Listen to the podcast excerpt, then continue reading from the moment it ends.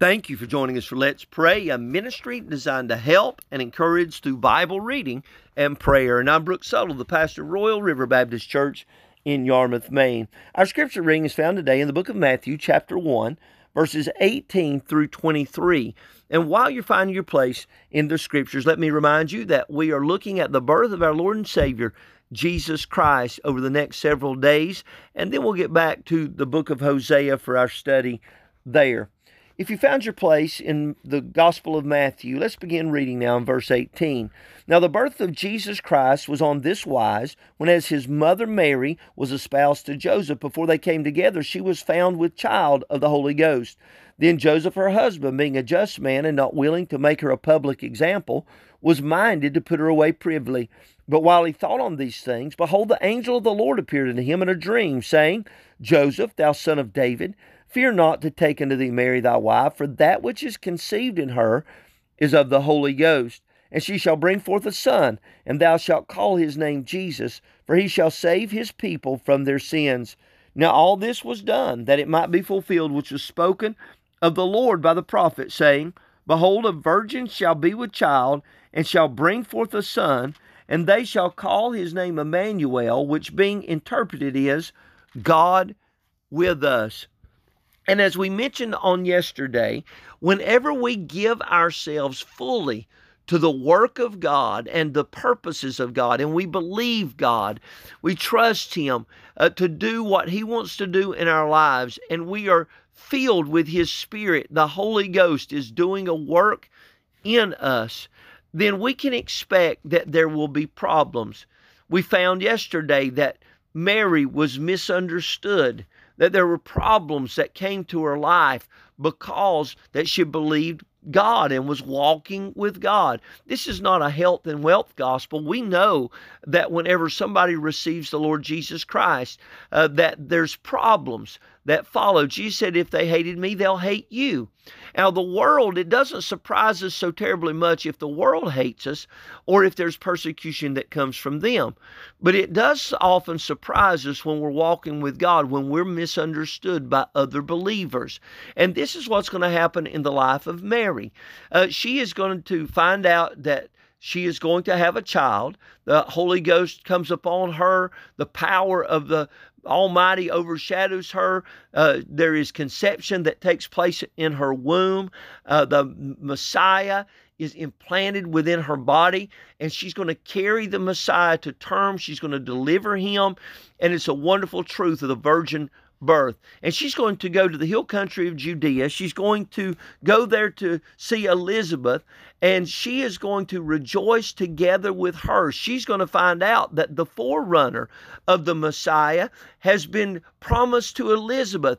And, and so they're rejoicing together. Matter of fact, Elizabeth's filled with the Holy Ghost. The baby leaps in her womb, John the Baptist, at the announcement of Messiah being uh, brought into this world, uh, or at least the conception taking place and being in Mary's womb. And the presence of Christ Jesus and the testimony of God. The baby leaps in her womb. Uh, Elizabeth's filled with the Holy Ghost. She testifies about the things of God. So there's this wonderful time of three months uh, that they have together to rejoice and talk about the goodness of God. Then she goes back to this place that she calls her home in Nazareth. And she's met with misunderstanding by those that are the most important in her life. Here's the one that she's espoused to, Joseph. And he's a he's a godly man. So we can be misunderstood. Problems can arise from godly people. He's a godly man and he's going to he's not going to understand. He's not been given the knowledge that Elizabeth had.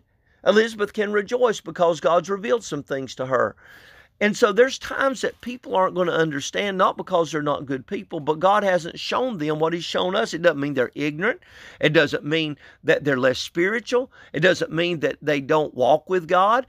It just means that at the particular time, God hasn't shown them what He's doing in our lives. But if we'll be patient, God will work all those things out.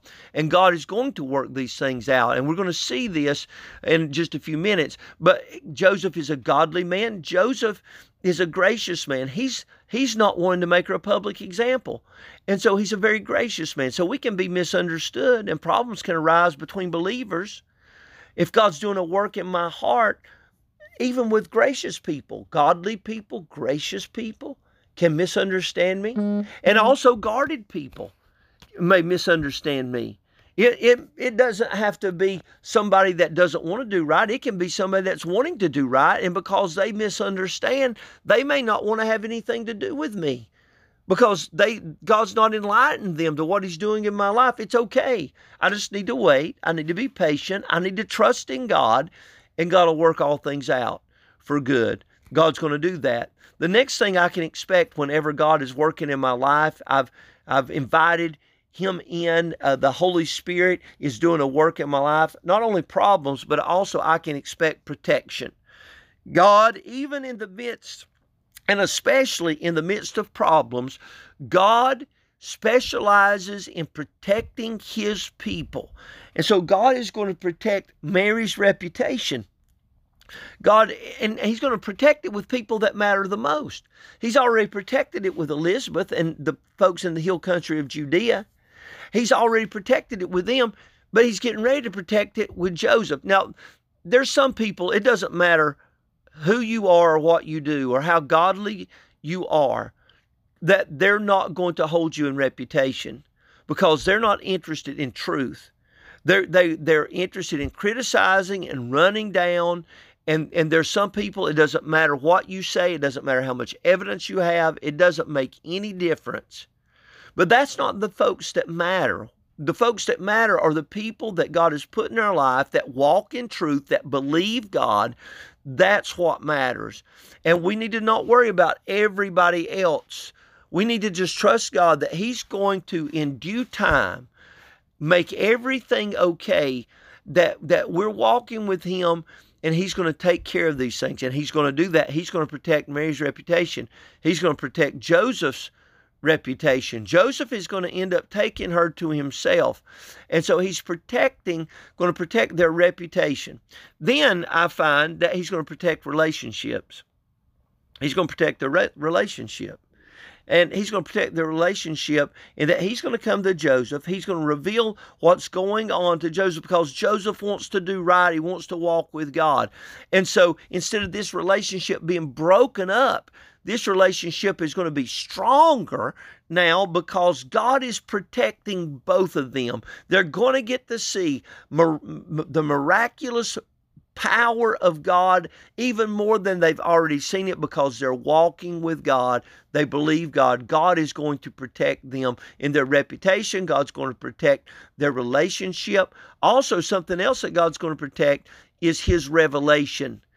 It says, All this was done that it might be fulfilled which was spoken of the Lord by the prophet, saying, Behold, a virgin shall be with child and shall bring forth a son, and they shall call his name Emmanuel, which being interpreted is God with us. So God is going to protect his record, his revelation. And all these things came to pass because God is going to honor His word. He's going to protect it. He's going to fulfill it. It's going to come to pass. And it's one of the reasons we can believe that if we call upon the name of the Lord, we'll be saved because He promised if I'd repent and believe that He'd save me. He also promised that He's coming again. And so He's going to protect His record. Uh, his name is not going to be soiled, but by by not fulfilling what he said, he's elevated his word above his name, and so he is going to fulfill everything that he said, and he's doing that right here. God is protecting reputations, God is protecting relationships, and God is protecting his revelation, his record that will never fail.